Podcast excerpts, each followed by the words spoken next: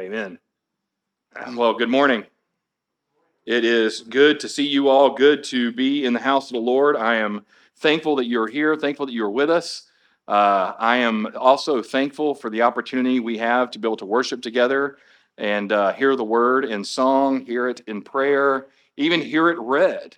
Um, I'm grateful for that. I'm grateful for uh, young people, uh, people like Summer who shared the word this morning. And I'm thankful for the, her ability to tackle hard Hebrew. I'm not sure that was a class that she has had at this point, but I want her to know, Summer, you did better than most seminary students I know. And so the rule of thumb is to always hit Hebrew with confidence, and chances are you might be right. Either way, if you hit it with confidence, chances are most people in the room will assume you're right. So go with it. And so, uh, Summer, thank you for that. Uh, that was a that was a sanctifying passage you had to read, and one that I want you to know that I've read many a times, and I don't think I've said any of those names the same twice. So, thank you for that, and thank you for the encouragement of the Word uh, this morning. So, with that being said, I do want to ask if you would join me in Malachi. Uh, we're going to be in Malachi chapter two. We are continuing our study through Malachi this morning, getting into chapter two. We've already finished chapter one, moving into the first nine verses of chapter 2. And what we're going to see is the Lord is continuing this morning with his dispute that began last week. Remember, the Lord had called out the faithful, had called out the church uh, for their careless worship and their half hearted worship. And so he's going to continue uh, to build off of his disgust towards the people in worship. And this morning, he's going to turn his attention specifically to the priests and ultimately bring accusations not only against the church, but really against the priests themselves. In fact, if you go back and, and read chapter 1, verse 6, you'll see that this moment was coming, okay? Like God knew there was going to be a moment where he was going to challenge the priests when he said, And if I am a master, where is my fear, says the Lord of hosts, to you, O priests, who despise my name. Now, by bringing in the priests to this problem with half hearted worship, God is making the point that all of the people of God, all of God's chosen people, whether follower or leader, all of them are bringing sloppy leftovers to God. And at this moment, God is not pleased with their worship. So, as we look at our text this morning, I am hoping and, and praying that in the, in the midst of the dispute that God is now having with his people, that we also see that God is giving us a glimpse into the role of the biblical pastor. And so that's what I want us to see this morning. So if you have your Bibles, and I hope you do, I would encourage you to join me in Malachi chapter 2. We will begin reading in verse 1. And once you have found your place in the Word of God, if you can and you are able, I would invite you now to stand in honor of the reading of the Word. Now, this is Malachi chapter 2, beginning in verse 1. Malachi writes, or actually, God speaks. And now, O priests, this command is for you. If you will not listen, if you will not take it to heart to give honor to my name, says the Lord of hosts, then I will send the curse upon you and I will curse your blessings. Indeed, I have already cursed them because you do not lay it to heart. Behold, I will rebuke your offspring and spread dung on your faces, the dung of your offerings, and you shall be taken away with it so shall you know that I have sent this command to you, that my covenant with Levi may stand, says the Lord of hosts. My covenant with him was one of life and peace, and I gave them to him. It was a covenant of fear, and he feared me. He stood in awe of my name. True instruction was in his mouth, and no wrong was found in his lips. He walked with me in peace and uprightness, and he turned many from iniquity. For the lips of a priest should guard knowledge, and people should seek instruction from his mouth, for he is the messenger of the Lord of hosts. But you have turned aside from the way. You have caused many to stumble by your instruction. You have corrupted the covenant of Levi, says the Lord of hosts. And so I make you despised and abased before all people inasmuch as you do not keep my ways, but show partiality in your instruction. The word of God for the people of God. Thanks be to God. You can be seated.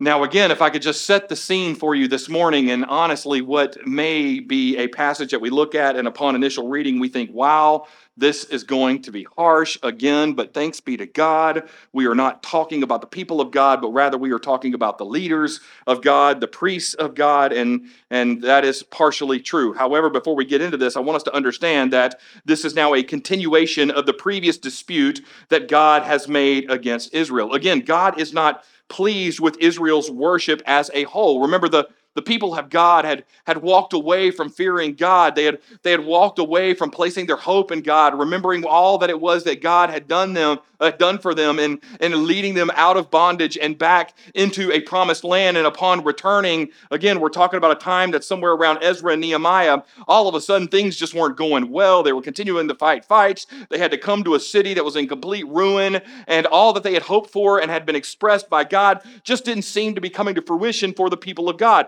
And so they began to doubt, they began to question, and it got to a point where, as we saw last week, they were they were showing up for worship but they weren't truly worshiping. Worship had become a, a thing that they had to do, even though they really didn't have the heart for it or the want to do it.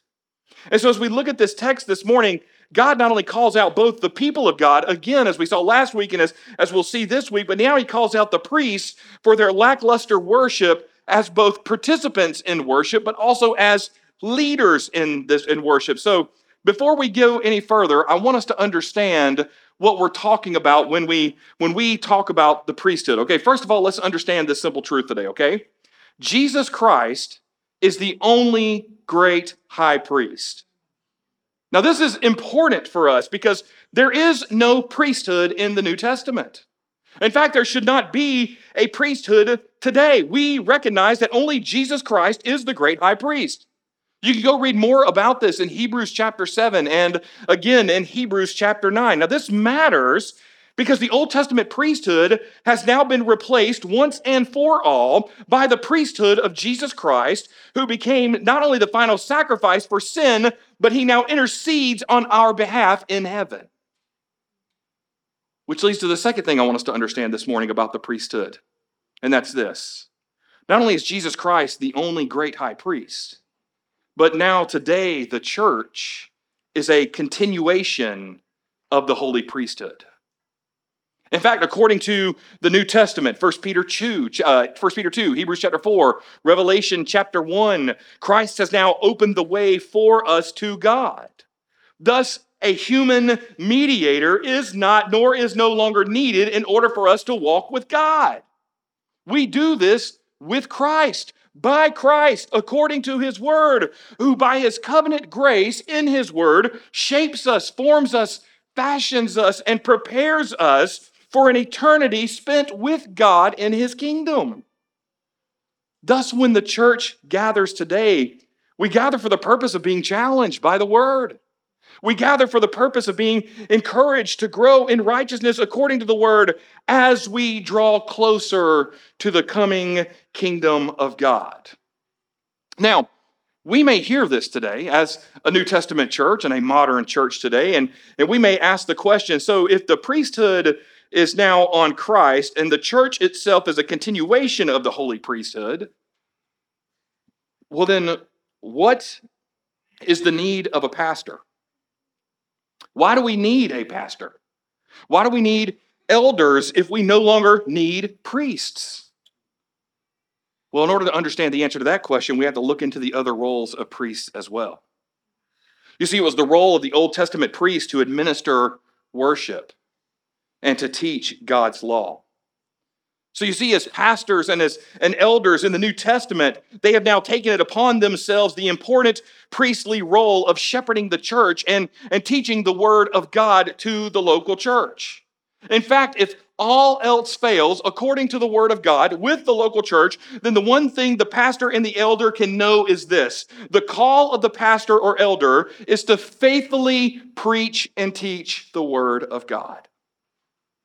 So, what we're going to do this morning is we're going to focus God's words on the role of the biblical pastor, what it is and what it is not.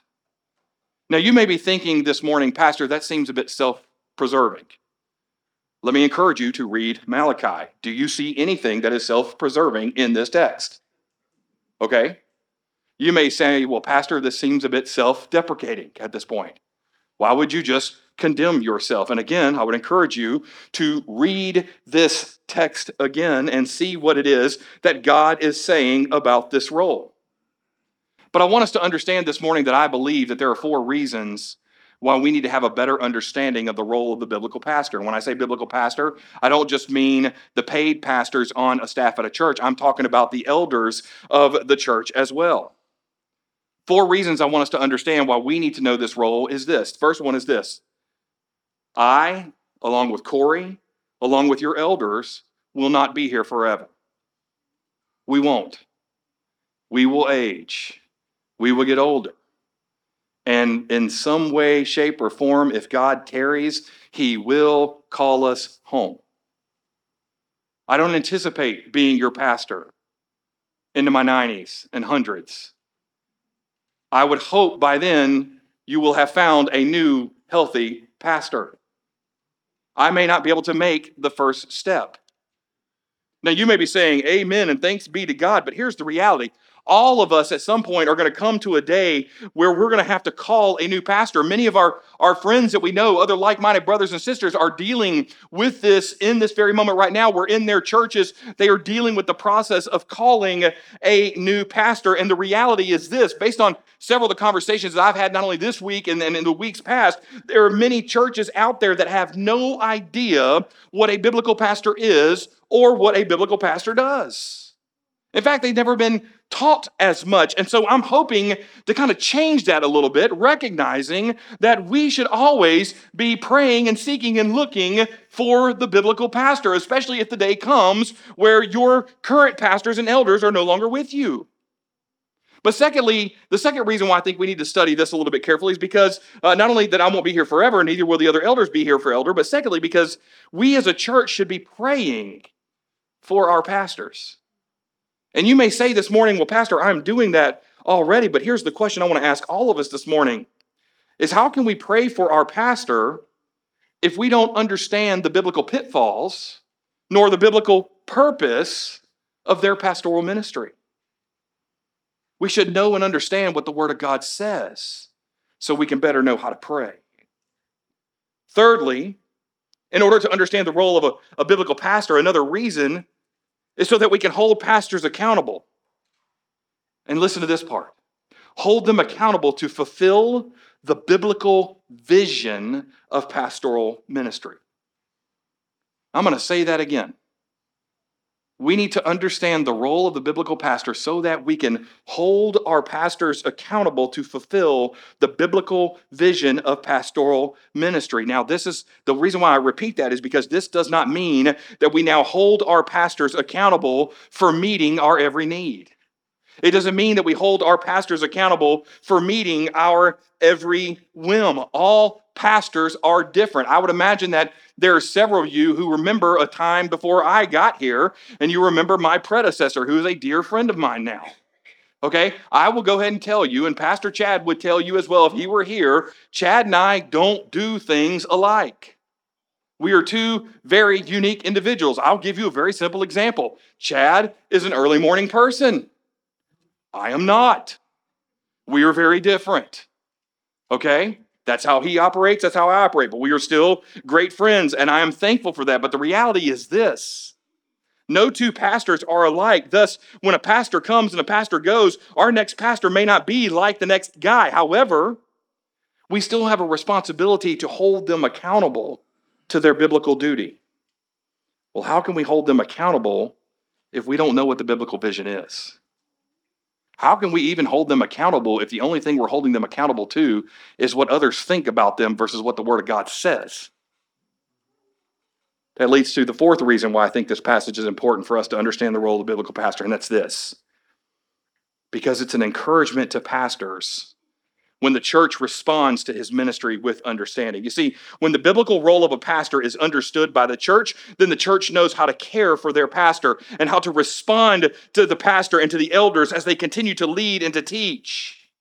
And I want to tell you, this brings a deep and profound joy to the pastors and to the elders who teach. It's a joy to see people engaging with you as you teach and preach the Word of God. It's a joy to see people nodding in affirmation or shaking their head in negativity or clenching their fist as if what you were saying is disappointing. And thanks be to God for those of you who remind me that that is why you are here and you do what you do. I know you mean it as encouragement. I don't know why you laugh. I really hope that's what they mean. you see, this is why we should care for this passage and what it speaks on when it comes to the role of a biblical pastor. You see, in our text, God has rebuked the priests, just like He did the church uh, the week before for their failure to lead worship and to teach the Word of God faithfully. And so God rebukes the priests for their lack of leadership. And in the midst of this rebuke, He's going to reveal more about the role of the biblical pastor. And so let's go ahead and dive into our text again and, and see that the role of the biblical pastor is tied up into to three words that we're going to see this morning. The first one being accountability, the second one being the call, and then the third being the failure of the biblical pastor. So let's look at this again. First, we'll begin with the accountability, which we find in verses 1 through 3. Let's read it again together. It says, And now, O priests, this command is for you if you will not listen, if you will not take it to heart to give honor to my name, says the Lord of hosts, then I will send the curse upon you and I will curse your blessings. Indeed, I have already cursed them because you do not lay it to heart. Behold, I will rebuke your offspring and spread dung on your faces the dung of your offerings, and you shall be taken away with it. Now, let's just pause right there because here God opens by holding pastors and priests accountable for inverting their priorities in ministry. Now, what I mean by inverting their priority is by this point in the priesthood, they had now lost their focus on teaching and instructing in the words and the commands of God, and they had turned their attention and their focus upon themselves and how they can build a bigger name for themselves. And so God begins by saying, And now, O priests, this command is for you. Notice how God takes his thoughts on careless worship from the church to now focusing on the leaders themselves, focusing on the priests. You see, here we learn that, that pastors are called to know the Word of God. Thus, it's pastors who are called to be faithful to teach and to preach the Word of God through the local church. In fact, God continues in verse 2 when he says, And if you will not listen, if you will not take it to heart to give honor to my name, says the Lord of hosts, then I will send the curse upon you and I will curse your blessings. You see, by this point in Malachi, the priest had dishonored the name of God. They had turned away from valuing that which is true and good and beautiful according to the commands of God. They had turned the church away from, from giving glory to God to now glorifying everything that's around them. And so God says, as a result of this, I will turn your blessing into curses, meaning this whatever you think you are blessed with, it is now a curse. Whatever you speak, that you believe is a blessing, it's now a curse upon the people to which you are speaking it. You see, we learn in this moment that the priests themselves were undervaluing and denying the powerful influence the word can have on the life change that occurs within the people of God. And so God lays out a warning to call the priests back to repentance. But then I want us to notice what God does. He doesn't just lay out the warning, He then reveals that His judgment was already upon them because of their sin. Look at the second half of verse 2 and the verse 3. He says, Indeed, I have already cursed them because you do not lay it to heart. Behold, I will rebuke your offspring. Now let's just pause there because I think the, the interesting word here in this passage is the word offspring itself, which can better be translated into the word seed. Now, this is important because God is either saying one of two things about judgment uh, in this moment especially when it comes to the priesthood, which would have a negative impact. You see, he was literally saying to them, Look, judgment has come upon you, and that judgment that has come upon you has fallen upon you because, because you are not handling the commands of God correctly. You are not handling the word of God correctly. Therefore, what it is that you're spewing for your mouth is not only your own sin and leading your people to sin, but it will lead to a sin that will last for generations to come. But there was another meaning to the word seed here which could refer to agricultural produce. Now, this was important because tithes and offerings were dependent upon the selling of crops during this day. And so, if gifts and crops were low, then that meant the support coming in for pastors financially would also drop and could hurt their ability to sustain themselves or to be able to sustain their family. Now, again, I want us to, to hear this warning and I want us to understand something today. You nor I are God today, okay? Meaning this this passage does not give us the license to withhold giving because we want to hurt an elder. This passage does not give us the license to, to withhold giving because we want to, to hurt a pastor. In fact, if you read Acts chapter 2, verse 45, we see that as believers in Christ, we are to give as each person as he has need. 1 Timothy chapter 5 verse 8 Paul speaking to a young pastor teaches that the laborer is worth his wages. Thus withholding should not be our concern here where where many people have used this passage to justify why they don't give because they want to hurt a pastor. Rather what we are reading is that it's actually sinful to not give. And what God is saying in this moment is that he is the one who will withhold because of the sin of not leading faithfully and properly in worship do you understand something there? As believers in Christ, are we called to hold one another accountable? Yes, we are. But as believers in Christ, let's understand something. God has not placed any of us in the seat of judgment. He's not placed any of us in the seat of judgment. That's his seat. Only he is the righteous and right judge. And so, coming back to this text, as if generational sin wasn't enough, as if financial pain, God taking away from the priests wasn't enough, God warns them of a more targeting and, and can I be honest with you, a more disgusting judgment to come. Second half of verse 3. He says, And I will spread dung on your faces, the dung of your offerings, and you shall be taken away with it. Now, I want us to understand this word dung a little bit because I think we get it but sometimes I think we kind of miss it as well. You see, this, this word dung literally translates into the bile, the excrement, and the internal organs that were cleaned out of an animal during a sacrificial offering. Okay? So just think of this, this waste, this grossness, this this sickness. If you've ever seen an animal like a deer being cleaned out before, before it gets processed, it's kind of that concept. All this nastiness just gets into uh, what amounts to a bucket, if you will. And what God is saying in this moment is this is that you, as a priest, are so wrong that you were leading the people of God so poorly, not according to the command of God anymore, that here's what's going to happen. I'm not going to I'm not going to take away the ability to be able to provide for yourself and your family. I'm not going to just just hold you accountable and curse the words that are coming out of your mouth, but here's what I'm now going to do. I'm going to smear that mess all over your face. Now, I'm just curious, show of hands. If we had vacation Bible school this year and one of the contests was this guys versus girls, whoever wins or whoever loses has to bob for apples in a bucket of bile and, and intestines and organs, how many of my leaders are signing up for that? None of us. One of you is looking at me right now going, dude, I've already been talked to about that and I ain't doing it. You know, you know, I'm not doing that. I'm okay having worms poured on me. Yeah, that's fine. Pie shoved in my face, no problem. Shaving cream, let's go. But a bucket of that?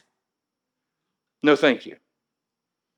You see, this sounds awful, but let's pay attention to what God is getting at. Because what he's saying is this the pastor who is not faithfully fulfilling his call to preach, teach, shepherd, and live out the word of God, he's saying this I'm not just smearing this stuff on your face, but here's what's going to happen I'm going to toss you out unceremoniously with the waste that is thrown out of the camp after worship. Now, we need to hear these words because I want us to understand something about the word that God has just given. Because what I hear is this no matter who stands in this pulpit, no matter who leads us in worship, no matter what elders we have, here's the reality God is still in control of this church. Okay? And for the leaders in our church. And here's what I'm talking about when I say leaders I'm talking about pastors, I'm talking about elders, I'm talking about our teachers. God is going to hold us accountable. And if we get away from the Word of God, if we push the Word of God away, if we're not faithfully leading our people according to the Word of God, then can I tell you something? God, in His sovereignty, will remove you. My prayer is this is that He removes you in grace and not as a bucket of dung.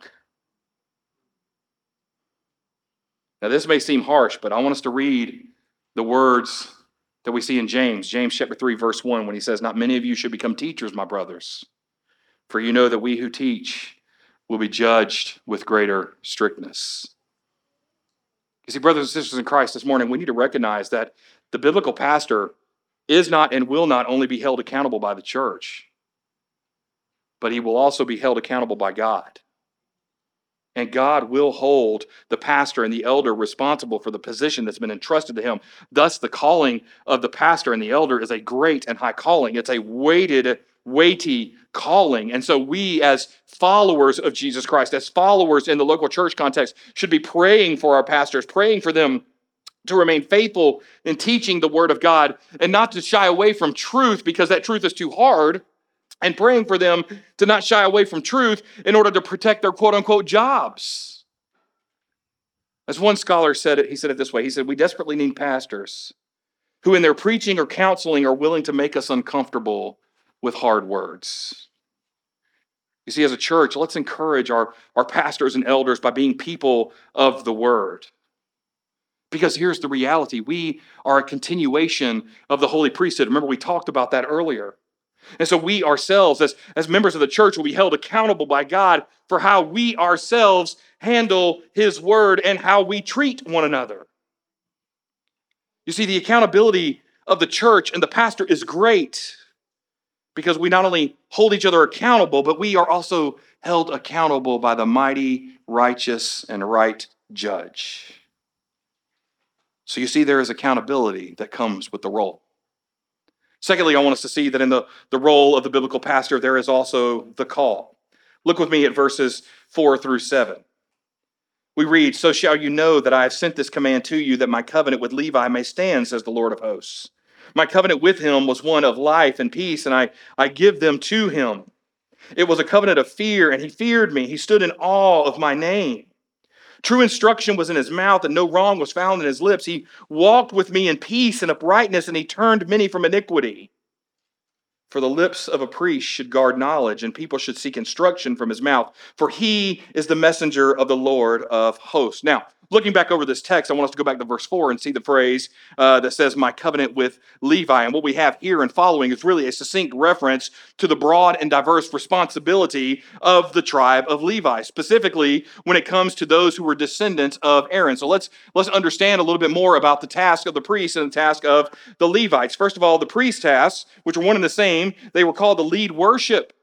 They were called to offer sacrifices and administer cities of refuge. At the same time as, as Levites, the Levites' task was to assist with the sacrifices, to serve as security guards, and to keep anything unholy from defiling the temple. So, what I want us to understand from this passage, brothers and sisters, is this your pastors and elders are gatekeepers to what is happening in worship. This is not a, a new thing for any of us. This is why, when it comes to our own service, we are so distinct with what we do in worship. Now, this does not mean that we at Southside have cornered the market on worship. Though I believe what we do is true, good, right, beautiful. But other churches do it differently, and hopefully, by God's grace, they're doing it based on their own pastor's vision and leadership as gatekeepers in worship. Now, again, does that mean they're doing it wrong? No. But what it does mean for us is this when it comes to, to how we worship as a church, from start to finish, our elders, our pastors, we do it the way we do it because we believe this is what the word God, the word of God commands us to do in worship. This is why we guard how we preach. This is why we guard how we teach. This is why we guard what we sing. We want to make sure that what we're singing is biblical. We want to make sure that, that what we're singing reflects the words that praise our Lord and Savior, and they give him a name, and his name is Jesus Christ. That's why we won't sing words that just sing about a generic God that's just out there. That's not what God has called us to do. So, as gatekeepers, this is why we hold tight to how we govern ourselves in worship because we want to make sure that as believers in Christ, we are constantly reminded and affirmed and challenged and pointed to the fact that Jesus Christ is Savior and Lord, and that is why we gather. We want it to be as clear as day. From the moment you walk in those doors and worship begins to the moment you leave, we want you to understand that this church holds high the Word of God and we worship Jesus. Let's continue looking at verse 6 and 7. It says, True instruction was in his mouth, and no wrong was found on his lips. He walked with me in peace and uprightness, and he turned many from iniquity. For the lips of a priest should guard knowledge, and people should seek instruction from his mouth, for he is the messenger of the Lord of hosts. Now, notice how God calls special attention really to one particular aspect of the priest's service, which is this teaching God's word to God's people. Again, this is the primary call of the local pastor in the church, and that calling itself can be broken down into two dimensions one being teaching and preaching of the law of God, and two being practicing the law of God for himself. So, a biblical pastor is one who will carry God's law on his lips and then walk with God in peace. Thus, here in this moment, God teaches us that a good pastor is one who demonstrates integrity both with his words, but also in his actions, and they match. Again, we continue in verse 5. And we read the words that say, My covenant with him was one of life and peace. Again, here God teaches us that the biblical pastor should and would be one who calls people away from sinful, self centered behavior that is harmful to those around us, and rather calls people back into right relationship with God that leads to a life and leads to a life of peace. Again, there is a high calling placed upon the pastor. Now, notice again when it comes to talking about his integrity, notice it's, it's not just about what others say but rather what we see. Is that pastor faithfully administering the word? Is that elder faithfully, that deacon faithfully, that teacher faithfully leading with the word? You see, the biblical pastor is also one who shepherds the flock according to the word. In other words, we need to understand this. Not only does the pastor teach and preach and faithfully live, but then notice this our pastors and elders are called to faithfully shepherd us as well meaning this the biblical pastor has the role of purposely checking upon the members of the church to see how they are doing. Can I just encourage you with something as members today? And hear me on this. Again, not no self-preservation here. This is just called simple calling and accountability of the word of God. Let's make sure that we don't become a people who shut down our elders from the biblical role of shepherding each of us. Rather, let's be honest with our elders. Let's encourage our pastors and elders by allowing them to hear from us and allowing them to speak into our lives. Why? Because this is a part of our spiritual act of worship. Why? Because this is a part of what it means to be a covenant member in the life of this church.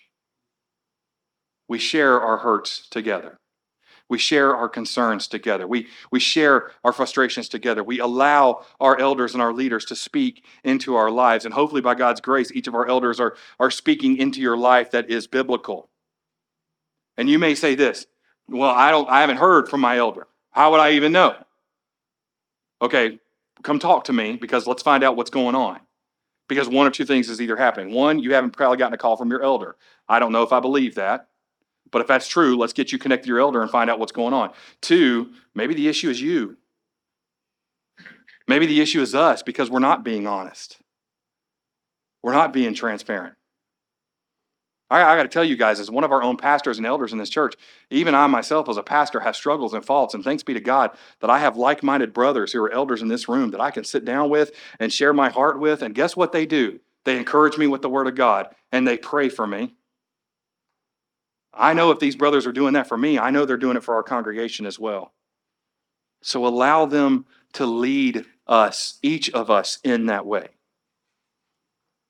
So I want us to understand already seven verses. We've talked about the accountability that comes, not only accountability from the church, accountability from God. We've now seen the call, all these things that are good and right that the priest and the, the, the, the role of the biblical pastor should be, should be doing and happening. And then I want us to see this thirdly and finally is this. I want us to see the failure. The failure of the biblical pastor. Verses 8 and 9. Look with me. It says, But you have turned aside from the way you have caused many to stumble by your instruction. You have corrupted the covenant of Levi, says the Lord of hosts. And so I make you despised and abased before all the people, inasmuch as you do not keep my ways, but show partiality in your instruction. Notice how, after revealing the accountability and the true call of the priest, or or what we're looking at for our purposes today, the, the modern role of the biblical pastor, notice how God now turns his attention to where the priests have failed. Notice how it's, it's here in the text that we see how we can better pray for, for our own pastors to avoid these same pitfalls in life and in ministry. Again, look at verse 8 when it says, But you have turned aside from the way. You have caused many to stumble by your instruction. You have corrupted the covenant of Levi, says the Lord of hosts. Notice how God charges the priests of the day with abandoning their biblical duty and their biblical responsibility. Again, as we already talked about in the call in verses 4 through 7, a faithful priest should both teach and practice God's word. However, during Malachi's day, these same priests had turned away from God's word and they were now causing others to stumble based upon their false instruction. So we now know one of two things were happening amongst the priests at this point. Either one, they had given up on teaching that which was true and had turned aside to teaching all that which was false or they were continuing to teach orthodox theology, but when it came to their own lives, they didn't even follow their own words. And the words that they taught didn't even match their own lifestyle.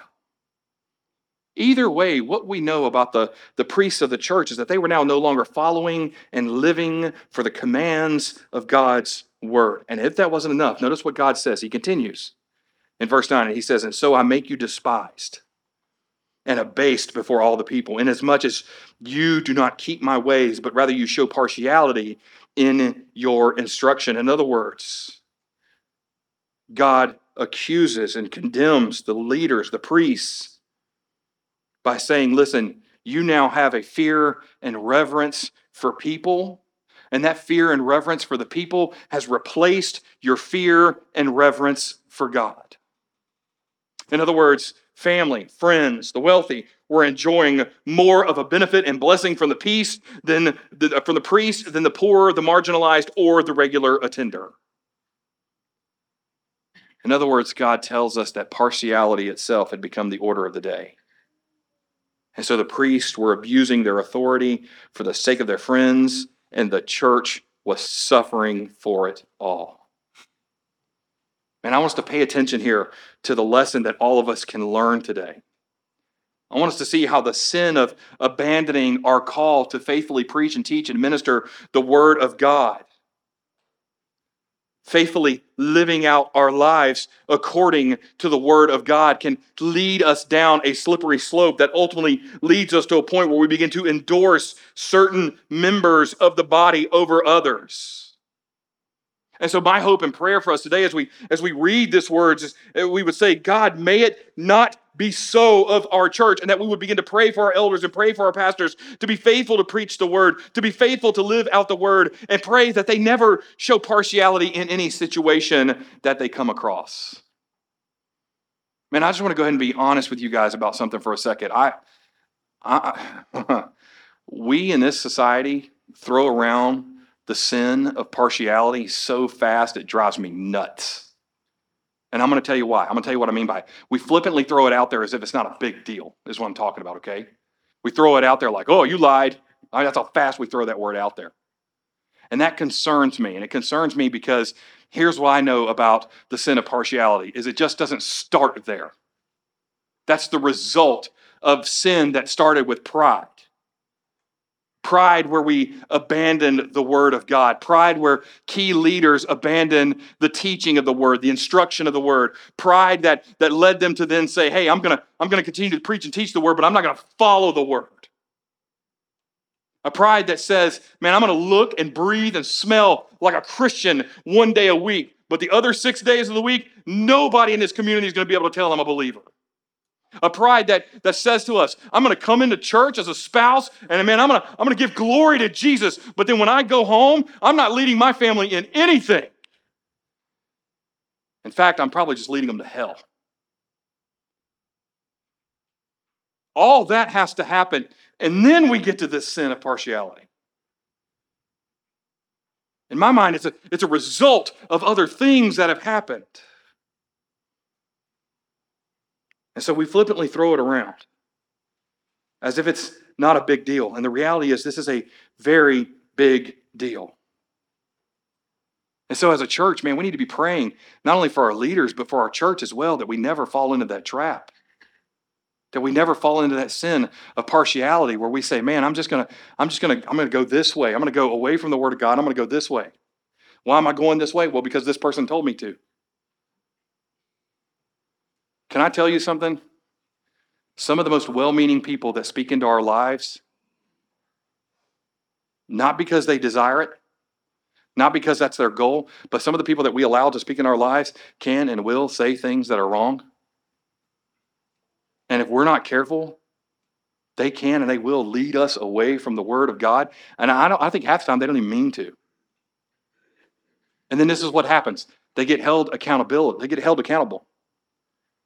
And they get defensive.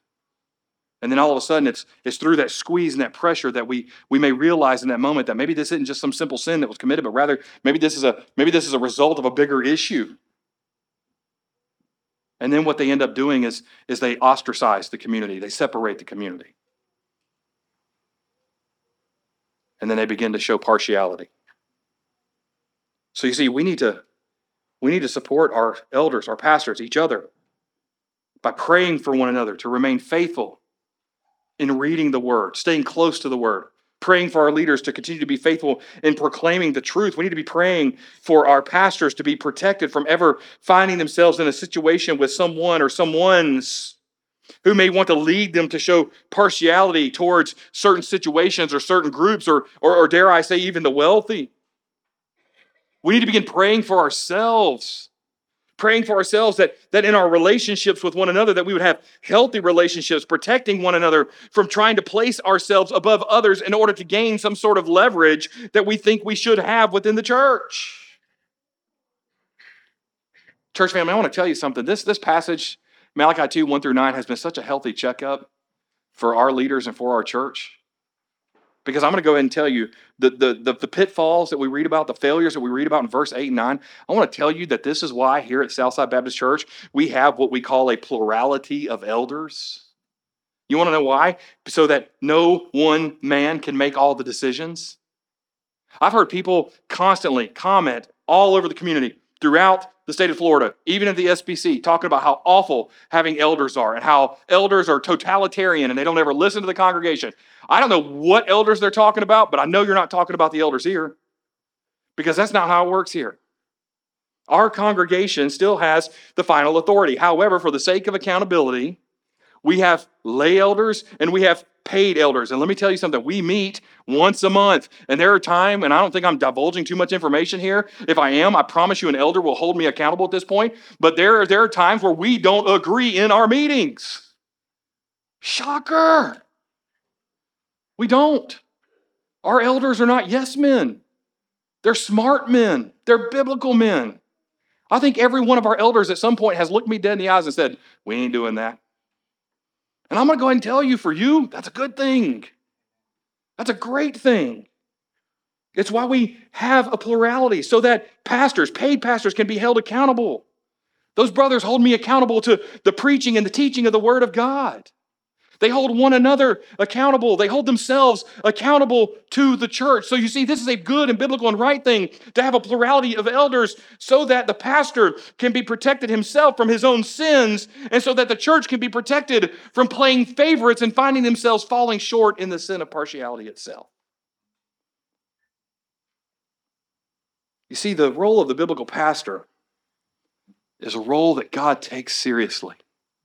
It's why God can, in these first nine verses, look with love upon the priests and say, Listen, I am holding you accountable. I will hold you accountable. This needs to get corrected. And sadly, what has happened today is we see too many men who, because they read the Bible a lot, because they pray well, because they attend church every Sunday, we tell them that they are now called to ministry. When the reality is they're just being a good Christian and we should encourage them to continue to do so. So, as a church, let's seek to encourage men and women to continue to grow in their faith. Let's seek to continue to encourage our elders to continue to faithfully pray and to shepherd and to lead. Let's, let's continue to seek to understand the biblical role of the pastor so that we can continue to pray for our elders and pray for our pastors as they, as they lead our church and as they lead us. Man, I'm, I'm looking forward to the day that we're going to we're gonna call some other elders as well. That day is coming, and, and I'm looking forward to that. And so, as, as a faith family together, myself included, let's continue to encourage these brothers by our presence and by allowing them to speak into our lives and to shepherd us. Let's, let's continue to faithfully follow them as they seek to grow in their own understanding of the Word of God and what it is that the Lord is leading us to do, not for the sake of our own gain or for our own glory, but for the sake of understanding these brothers, understanding more about the Word of God, and then encouraging them as they seek to faithfully shepherd. And I want to remind you of something, man. Our, our elders and, and our pastors, they're all men. They're not perfect. They're flawed. Oh, I'm, I'm flawed. I'm not going to look at my wife when I say that. I'm flawed. I was kind of going to say that, and I was hoping she was going to be working next door, but here she is. All of our pastors and elders have an example to follow. And I want to tell you guys something because this is no secret. We have that same example to follow as well. His name is Jesus Christ, who, according to the word, always walked in fear, reverence, and awe of God the Father. It was Jesus Christ who spoke with words that were always true instruction, bringing life and peace according to his word and leading many to repentance. And yet it was Jesus who would serve as our Redeemer and died the death that we deserved. And now it is Jesus who stands as the great high priest, whose name is love, who has now cleansed and pardoned us and teaches us by the works and the wonder of the Holy Spirit. And so it's Jesus who now fashions us all to be the royal priests that he has called us to be. You see, here's the truth. The more we understand the gospel, the more we understand the word of God and, and our need for it, the better we will be as a church. So, church family, let me encourage you from this word this morning remain faithful, continue to pray, continue to encourage one another, continue in heartfelt fellowship, continue in passionate heartfelt worship. Continue to, to faithfully seek and to pray for and to encourage your elders and your pastors to be men who become biblical elders and biblical pastors. And let's be a people who guard the truth that is the word of God that we've been given, hiding it in our hearts, teaching it to all who will hear, worshiping our Lord by the word, and then sitting under the teaching of the word of God with great joy. You see, when the church responds in this way, we will encourage our leaders. And at the same time, as followers, as servants, as a faith family, we will better understand the role of the biblical pastor. So let's encourage one another. Encourage one another faithfully. Worship with passion. Faithfully pray and encourage your pastors and your elders to remain faithful to the word as we too seek to be faithful to the word. Let's pray together.